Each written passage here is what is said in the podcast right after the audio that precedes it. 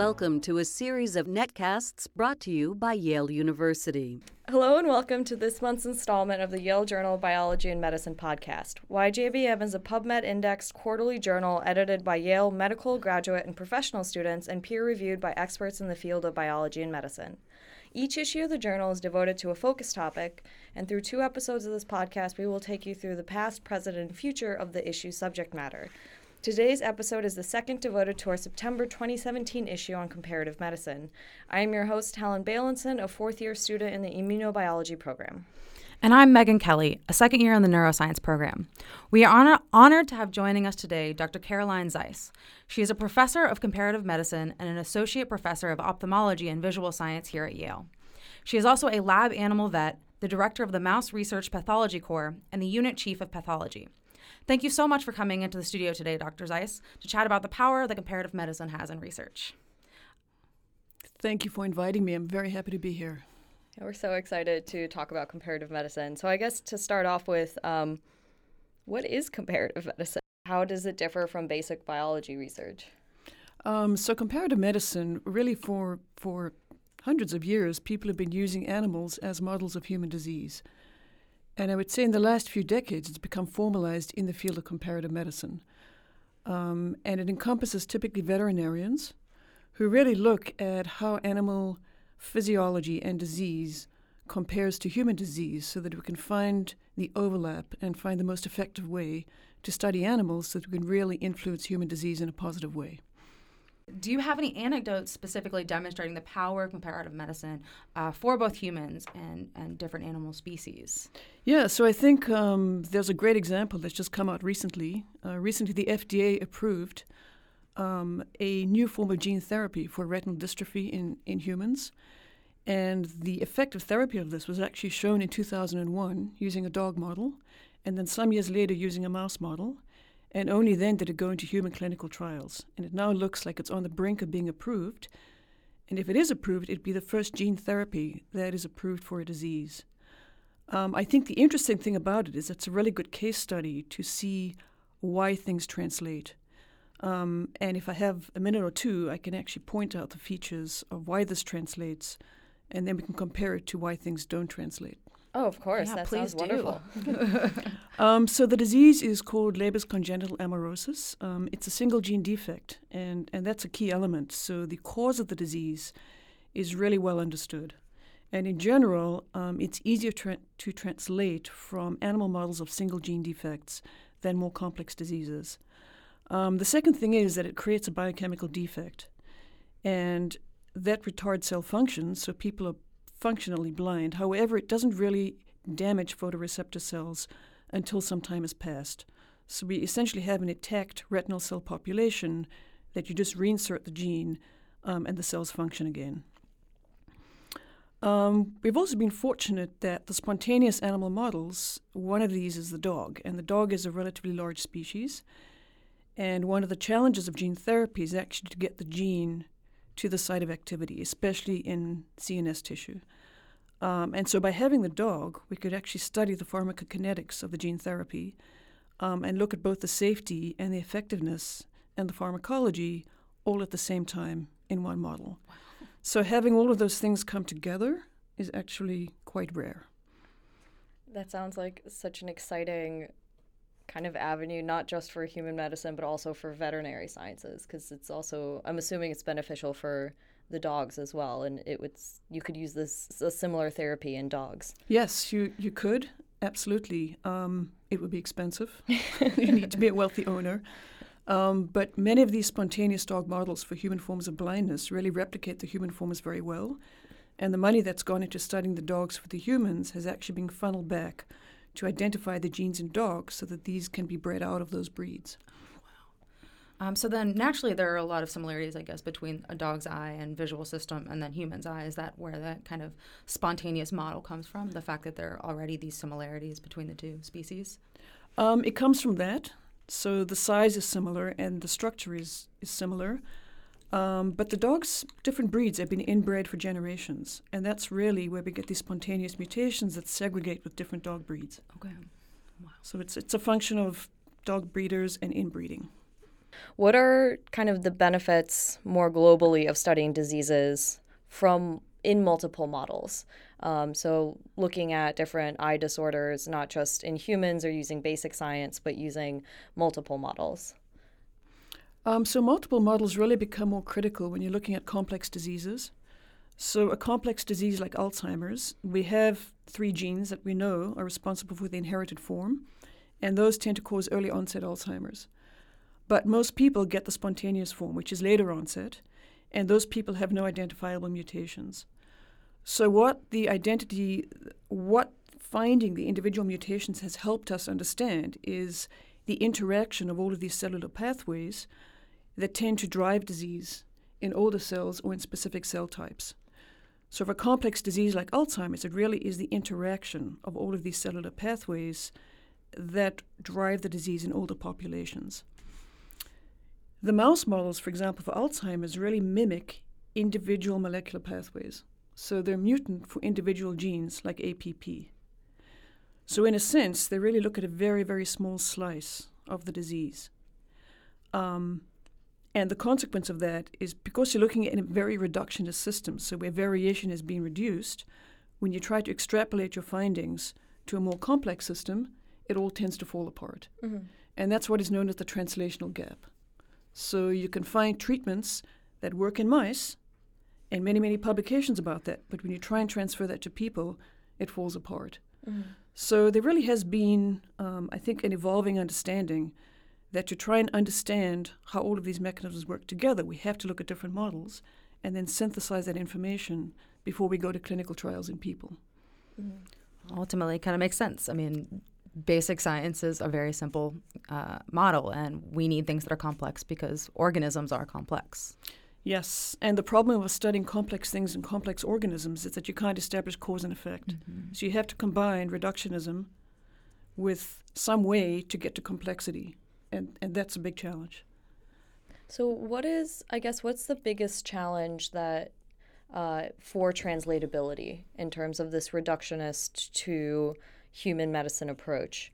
Um, so, the basic science, you're kind of really breaking down the system down to one cell, what's happening when you knock out that one gene in a group of the same cells. When then once you get to the mouse, it's it's more complex. The cell um, and this gene defect is within a, a tissue, which is within an organ, which is then within this complex communication system between everything in the body. Um, and I I guess it's it's easier, simpler for me to conceptualize that translatability in a way from basic science to mice being a problem because you are complicating the system so much. But what are the biggest hurdles from mouse to man that other models are able to fill in? Is it uh, more just genetic similarity and distance? Uh, it's the million dollar question. Um, so I don't know that anyone really has an answer for that. I think the issue is that even with the mice, it's still incredibly reductionist. So you're looking at inbred strains and single molecular defects within inbred strains. Mm-hmm. So within mice, there has been approach to increase the genetic diversity of the background. So you have your gene of interest, for example, APP, and then you have the background. And if the background is inbred too, you have sort of reductionism upon reductionism. If you put that gene of interest onto a more diverse background, and then look at the variability of response across that. That's one way mm-hmm. to improve the generalization, gener- you know, how generalizable your results in mice will be. Going to larger models. So, for example, with the, the first example I gave, there was a larger model. The issue is the critical thing is that larger model still had a single gene defect. Mm-hmm. With Alzheimer's, we really don't have those single gene defects in dogs, for example. And we do have a canine model of Alzheimer's. It's called canine cognitive disorder, and they get lesions that are very similar and signs that are very similar. However, trying to establish cause and effect and also trying to recruit a suitable number of animals, you start to confront the same problems that you do with people, mm-hmm. which is that you can't easily establish cause and effect. And logistically, getting all of those animals together is quite hard and quite expensive. Mm-hmm. So I think we can't let go of reductionism. I, I think that would be a mistake. But one approach would be to really have an additive or synergistic effect where you have multiple reductionist models and then you synthesize that data uh, in, in silico and Mm-hmm. actually come up with a target that seems to be a valuable target across multiple models. So you can show it across worms, across mice, across zebrafish, and maybe across a larger species. Mm. Yeah, so it's kind of the power of everything coming together, kind of the the simplicity of basic bio the basic biological research that might not be able to answer these more complex questions and then combining the complexity of these larger organisms even though you might not know every single detail and just bringing it all together to fundamentally understand what's going on.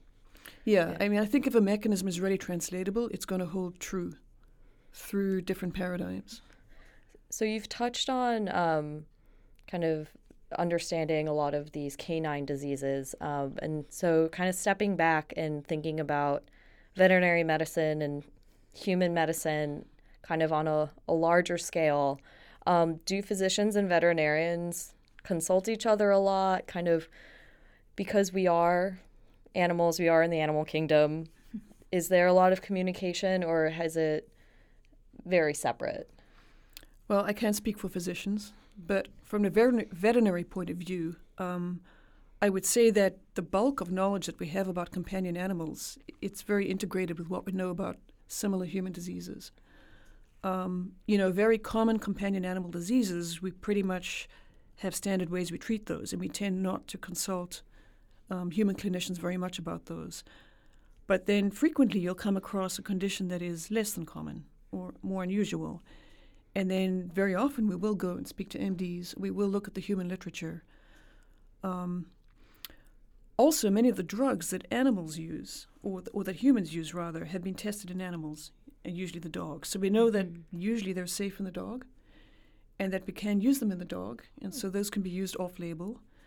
Um, the only caveat to that is that one has to be aware of species differences. So, for example, cats are very intolerant of quite a few human medicines. And in food animals, um, we're concerned about drug residues. So that would not be a good choice to just go and dump a human drug into. Yeah. Uh, we actually mentioned on the first podcast that we recorded the uh, use of Lyme, the Lyme vaccine in dogs that was uh, initially developed for humans and has now has since uh, kind of transferred over, been transferred over to uh, benefit the dog species and all of our you know canine friends.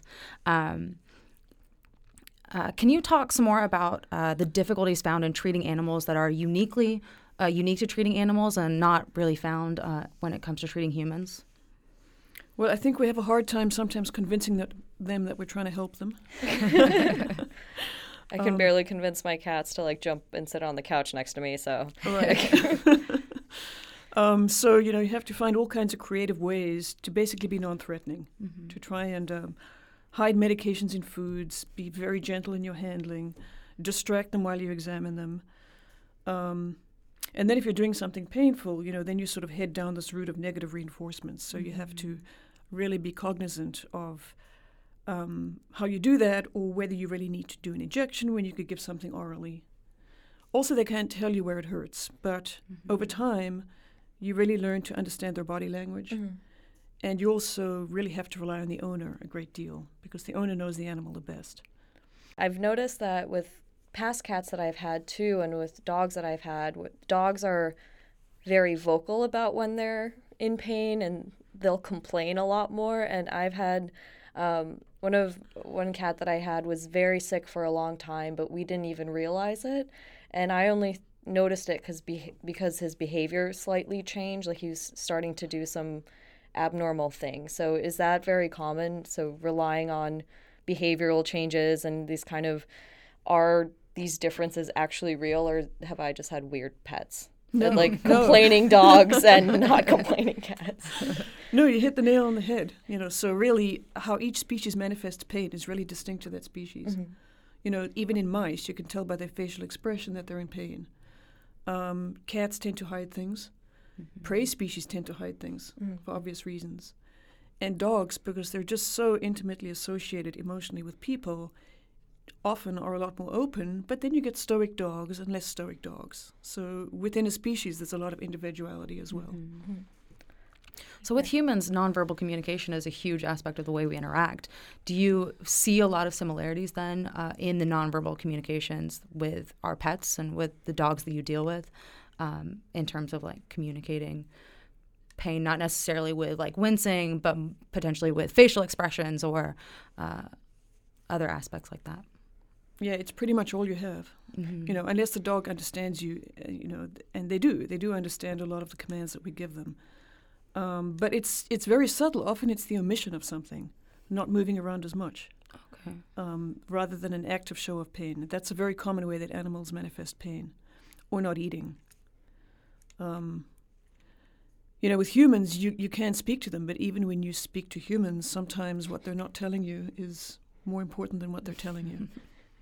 I think a lot of veterinarians, uh, somebody told me that on the Briggs Meyer, about 70% of veterinarians fall in the INTJ, Mm-hmm. which I'm surprised. It's, it's a relatively rare phenotype in the general population. Mm-hmm. Um, but then when I think about it, you know, it, it, it doesn't really surprise me. that Veterinarians tend to be, I don't know, I'm generalizing, but a bit more on the introverted side of, of the scale. And I think very focused on nonverbal cues like body language. Okay. Yeah, so I guess talking about all this body language and trying to understand kind of how an animal is feeling without being able to communicate kind of reminds me a lot of emotional disorders and trying to understand these kind of more hard, difficult to explain disorders. Um, and they're often, at least for me, they've often been attributed to just being human diseases. They've just been this only humans have this because we're so emotionally developed. Like we have this horrible burden of um, this sort of disorders. But um, I've just been reading in the news. There's this kind of rise in prescriptions of anti-stress um, drugs. There's puppy Xanax, um, emotional therapy for dogs and cats and other animals. Um, how prevalent are these disorders? Is it a phase? Um, or is it i'm assuming it is a genuine it is a genuine disorder in animals um, and does it give us a bigger insight into the evolution of such diseases So behavioral um, problems in, in companion animals are very common. And the first step in addressing them is really educating the owner about the animal's normal behavior and how it's normally going to react to a set of stimuli. So, what is perceived as a behavior problem may, in fact, be a totally sp- species appropriate behavior to a stimulus that, that doesn't agree with the animal. Um, so, that's the first thing to sort out. Um, then you get more difficult intractable behaviors like forms of aggression, um, anxiety disorders, for example, separation anxiety, destructive behaviors. And then again, it's a process of, of behavior modification, which tends to be a long path that one has to go down. But it's a process of educating the owner, identifying the stimuli that elicit the behavior and avoiding those, um, and then going through basically positive reinforcement and very sort of consistent consistent responses to the animal's responses. Um, so animals respond best to a stimulus that they can clearly associate um, with an outcome. So something that has to occur within a short period of time. So then we could add drugs. So really, drugs would not be my first resort. But I, th- I think that uh, in humans and in animals, th- there tends to be perhaps an over reliance on, on trying to find a drug to solve the problem rather than a behavioral modification. yeah so it seems so in terms of kind of advice for pet owners and um, it seems like what you're saying is that we have to really get to intimately know our the animals and their behaviors and trust ourselves and not just say like oh they're just having a bad day so kind of really fundamentally understanding how they react to things what happens if you how they react to food being put in front of them or not being put in front of them and things like that Absolutely. Yeah. You know, I don't think it's that different from people. You, you may evoke negative reactions in people by giving them mixed signals that you're not even aware of. Mm-hmm. And the same goes for animals. So maybe we should start having like next door to doggy training classes, like owner training classes, and just like flop, flip flop them sometimes, and Yeah. because that would be really, really beneficial. Well, I think what a lot of people don't realize when you take your dog to a dog trainer, the dog trainer is actually training you. uh, so, since we brought up kind of the idea of puppy Xanax, um, and that's a drug that is uh, found a lot uh, with humans, uh, do you know how similar the mechanisms of actions are of these two drugs? Uh, and was there any transfer from kind of research with dogs to the use of Xanax with humans? You know, so the pathways, that, so these are serotonin reuptake inhibitors, and the pathways are very similar. Mm-hmm. They're very well conserved across mammalian species. Um, if you think about the causes of depression in people, it's complex. All right, we we have we think about the future and we think about the past, and then we become obsessive about the relationship of these two things and our place in them. I, I don't know that dogs do that as much. I don't know if they can st- extrapolate to the future and the value of their lives as much as we do. Mm-hmm. I think mm-hmm. that drives a lot of how we think about ourselves and a lot of anxiety that we get ourselves into. So when it comes to that similarity, I, I really don't know how similar that is. Mm. People use antidepressants in dogs, and they seem to help. It's a sort of let's try it and see how it helps. And there are certainly studies that are published that show that it helps in the behavior. Mm-hmm. Um, would it be my first go to? You know, no, definitely not. I guess it kind of depends on how you define help in that situation. Right. If it's just m- making them, you know, mellowing them out. that could be a help, but it could also just be making them less like themselves. Yes. Uh, in some sense, and just making them less responsive in general. Exactly. Uh, yeah, I'm sure the animals also react to kind of quality time with their owners or other animals that they're familiar with. So, kind of human companions as opposed to like we're their companions as opposed to them being our companions. So, mm-hmm. it's kind of this mutual friendship and reliance. Yeah. Yeah you know, how rich is the environment? I think that's important for all of us. In captive animals, you have stereotypies that develop, so it'll be spinning around in circles. Mm-hmm. mm-hmm. Um, that's actually very common, even in, in relatively lower mammals, lower animals. So it, it's that's a pretty conserved mechanism. Um, so is that just stimulated out of boredom, essentially, and kind of not being outdoors where there's always something happening, but kind of being in a home where hopefully nothing too weird is going on or unexpected is going on. Yeah, boredom, you know, being extracted from a social environment. So the approach to that is typically env- environmental re- enrichment, mm-hmm. and it, it often helps. But once those behaviors get ingrained, they're really hard to get rid of. Yeah, that's really interesting because um, I know that octopuses also have this sort of thing. So if you take, um, so it's really difficult to breed octopuses in captivity, but so they're often captured and brought to aquariums or mm. zoos and they get really bored and get really destructive. So they'll um, there's actually people who design toys for octopuses, and they're incredibly strong creatures. So they have to design them with like steel, and they have to make them super, super tricky with like keys and different things. So, yeah, it's it's amazing how conserved boredom is, and the need for yeah. kind of stimulus makes me feel better. it's amazing how conserved intelligence is. Mm-hmm. Mm-hmm. Yeah. Yeah. Um, do you know examples of uh, other kind of unique um, models that are used in comparative me- comparative medicine? Uh, um, so creative I, uses of, of species that you wouldn't normally expect uh, for humans to really learn a lot from. Yeah, yeah. So the mouse is king, the rat follows, um, but I've definitely seen a move more towards invertebrates mm-hmm. and zebrafish. That's definitely an increasing model.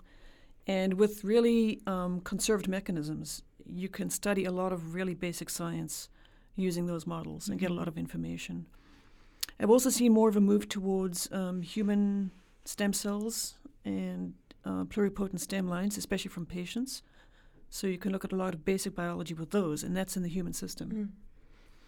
Mm. Um, and then the use of organoids. I really see that mm-hmm. as something of the future, where you look at multiple cell types interacting in vitro without having to use an animal. And then, of course, people. Don't forget people. You know, with with new imaging technologies that are non-invasive, we can really study neuroscience much more in people, uh, much more than we used to be able to.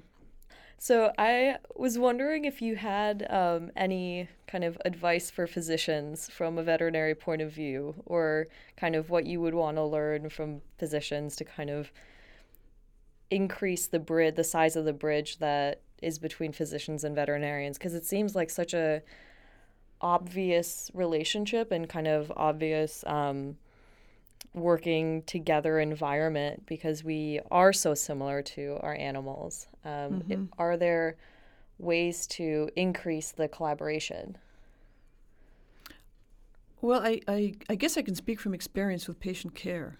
You know, so in veterinary medicine, you typically have one veterinarian who looks after all of the needs of your animal.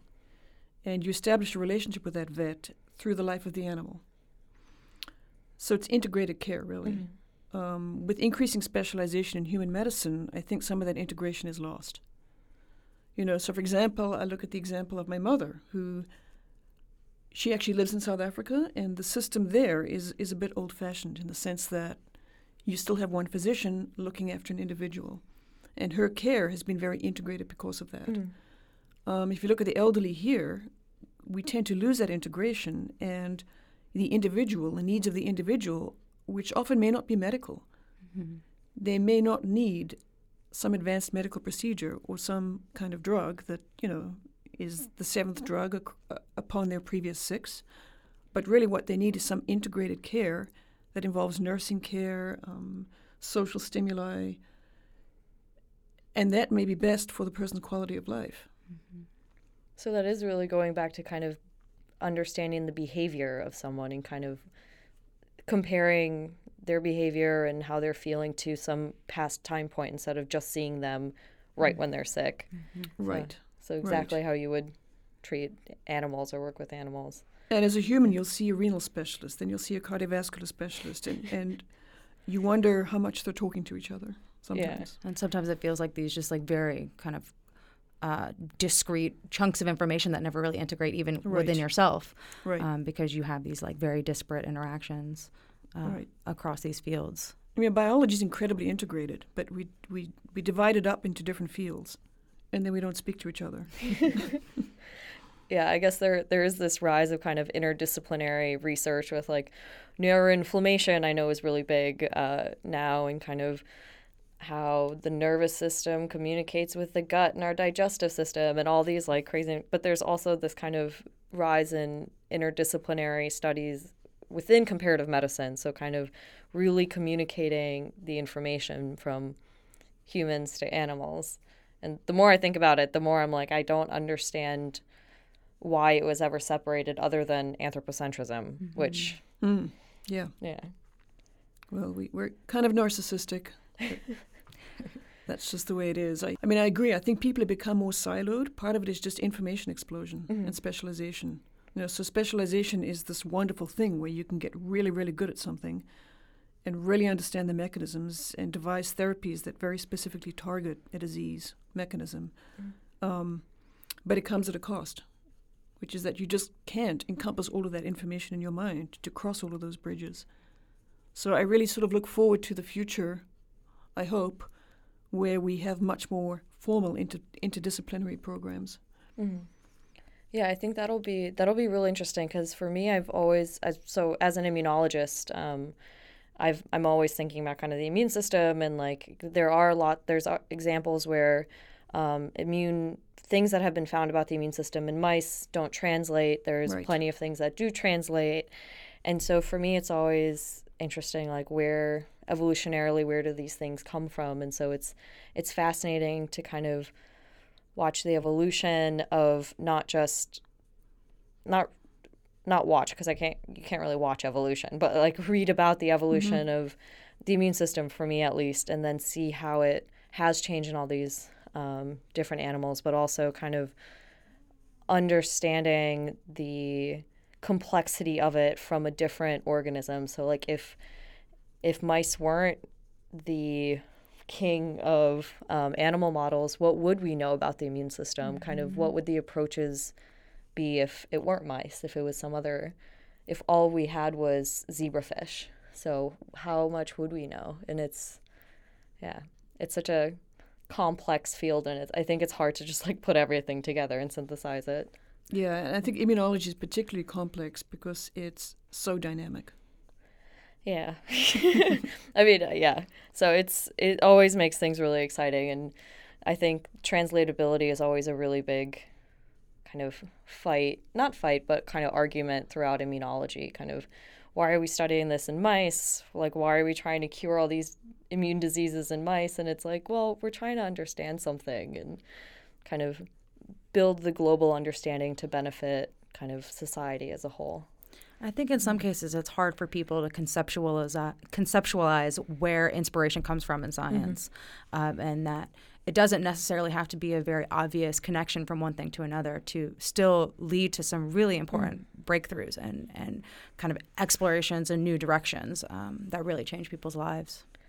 So I know that we've been talking a lot about human medicine, again, anthropocentrism, um, but are there, could you speak a little bit to the benefit of comparative medicine for animals and for veterinary sciences? And is it, is it just as beneficial um, for, let's say, treating dogs uh, to know the disease mechanisms of a lot of different model organisms uh, as it is with humans? Yeah, absolutely. I think everything we discover in people um, gets translated back to dogs because it becomes part of the literature about the mechanisms of a certain disease. Mm-hmm. So I think it flows back to the animals pretty quickly. Um, you know, in comparative medicine, we're interested in animal welfare, and so we really focus a lot on discomfort and pain and how to minimize that. Mm-hmm. Um, and I think that certainly also translates back. Mm-hmm. Um, trying to assess, you know, what are circumstances that make an animal feel anxious, um, and what can we do to improve that. So I think uh, there's always this this crosstalk between lab animal medicine, uh, zoo medicine, and then companion animal medicine. That it, it just automatically, I think they just feed each other. Yeah, it seems like that you mentioned zoo the zoo animals, and I'm sure that that's a very different kind of interaction from animal to veterinarian than a compa- with companion animals. Because even if an animal is fearful when they go to the vet, as a companion animal, they have had more human interactions. They kind of um, understand at least a little bit what's going on. I'm assuming, um, but with with zoo animals, it seems like a very different dynamic, especially if it's um, an animal that was recently in the wild. Yeah, absolutely. I mean, some zoo animals get very habituated to people, Mhm. um, particularly some of the smaller primates. Um, animals born in captivity get very habituated, and so they're much easier to work with. But larger animals, a they're more dangerous, and and and b they may not be as habituated. Um, really require creative ways to interact with them. And there's also animals in like uh, like health kind of facilities where wild animals that are being uh, resuscitated to be released where you don't want them to habituate. Right. Um, and so you have to kind of deal with making sure that they don't become too reliant or comfortable around humans because you want to release them back, but yet you still have to take care of them. it's so exciting and i feel like it's not discussed enough how advanced veterinary science is and how much work is being put into it and how complex it is i mean you're not it's multiple species right like you're you're not thinking about just one Yeah, yeah, and I mean, I think there are some fields that that are definitely as advanced. For example, equine orthopedic surgery. You're, you're dealing with a lot of difficult things because of the size of the animal. Mm-hmm. You know, how do you anesthetize them? Anesthesia in a horse is really hard. You know, it can it can have some pretty difficult things to deal with, um, and the consequences to the animal can be quite significant. And then if you're doing orthopedic surgery on something that heavy, how do you support the animal until it heals? yeah that's i feel like that brings up the whole kind of separate thing of like athletic animals and kind of i know athletes human athletes get all sorts of crazy injuries that people who aren't intense athletes don't usually get, um, or at least are not ever in the situations where they could get them. And with horses, I'm I'm sure, especially like race horses, and um, they must get injuries that are very difficult to deal with, and in that aspect as well. Yeah, yeah. So there's actually a field of veterinary medicine called sports medicine. So it's a Oh, specialty. Yeah. Be boarded in it. yeah. And there's increasing uh, rehabilitation. So rehabilitation has now become part of sports medicine. So physical therapy for animals. Yeah, my uh, when my cat was in the hospital, there was all these dogs that were coming in, and they would walk out soaking wet, and I was like, "What? Why are they like? What are they doing?" And they were going to uh, underwater rehab, where they were walking on treadmills underwater to kind of alleviate the pressure. And I was like, that's so brilliant because I guess you can't, and it goes back around to not being able to communicate with your patients. Like, how do you incentivize your dog to walk on a treadmill underwater? And I guess lots of ch- cheese and treats and Treats, food. Food's always good. Always Maybe food. that's something Food physicians should incorporate. that would be great if every time I went to the doctor I get sweets. It stops kind of after. Isn't that the dentist tactic? Uh, so, thinking about some of the difficulties that you've already mentioned, uh, things like uh, difficulties in communication across species, uh, is it fair to think about pediatricians as veterinarians with a, a specialty in one species since they're interacting with children who have a lot of the same difficulties of different animal species? Um, I've always thought that they're similar. I, I don't know how they feel about that. but you know, kids that are that are pre-verbal certainly they have some similarities to animals. It's difficult to explain to them that, that you're doing something kind of uncomfortable, um, and how do you get around that without creating a lot of a lot of anxiety? Um, I think kids definitely have kind of a fear of doctors sometimes when they're when they're really little. You go Sure. in and you just get a bunch of shots and there are a bunch of strangers around and it's how do you explain to, to a kid that, you know, this will be good for you, don't worry, but you know, that's all they know is that it hurts. and I think on the flip side, if you have elderly people with dementia, you, you have the same problem. Mm-hmm. You know, I how do you about that. minimize anxiety for them? Mm-hmm. Yep, and I, I think those two populations, kids and also the elderly dementia, I mean, they, they live in the present, I think, a lot more than, Mm-hmm. than the rest of us do. And so you can't really explain to them, well, you know, this is going to feel better in six weeks, it's going to feel better. But right now, Mm-hmm. it really doesn't feel good. I'll make a mention of reproducibility and translatability. So I think you've obviously heard of these, sort of being in the fields that you are at, at Mhm. Yale. And um, there's been a great push to reproducibility, and, and I think that's a great thing because Mhm. unless you can sort of rely on the methodology of an experiment, you can't really translate things from there. Um, but I have seen this sort of notion that, oh, we should sort out reproducibility before we sort out translatability. And I, I think that if we wait to do that, it's going to be 30 years down the line Mm-hmm. before we sort out translatability. Um, so I really think we need to focus a bit more on how do we achieve translatability, how do we set up our experiments so that they actually measure outcomes that are significant to humans, Mm-hmm. um, rather than outcomes that may be just significant to the model. Mm-hmm. But what I feel like understanding the translatability would give us more insight into uh, the reproducibility and kind of the heterogeneity heterogeneity of responses to drugs or whatever phenotype you're looking at. So through comparative medicine and through studying translatable science, you gain more and more basic understanding of what's happening. And I feel like through that you can understand more of why things aren't completely reproducible every single time to the same extent. Yeah, I think Yes. focusing entirely on reproducibility kind of ignores the randomness factor. When like when we're using model organisms, a lot of times they're very, very similar across individuals. Um, that's just simply not true for you know species in the wild for humans, um, and so so I think making reproducibility within a species the end all be all is potentially a little flawed. And that wraps up another episode of the YJBM podcast and our series on comparative medicine. Thank you once again, Dr. Zeiss, for joining us. Um, keep an eye, or I guess ear, out for our next series on our upcoming December focused topic of gene editing.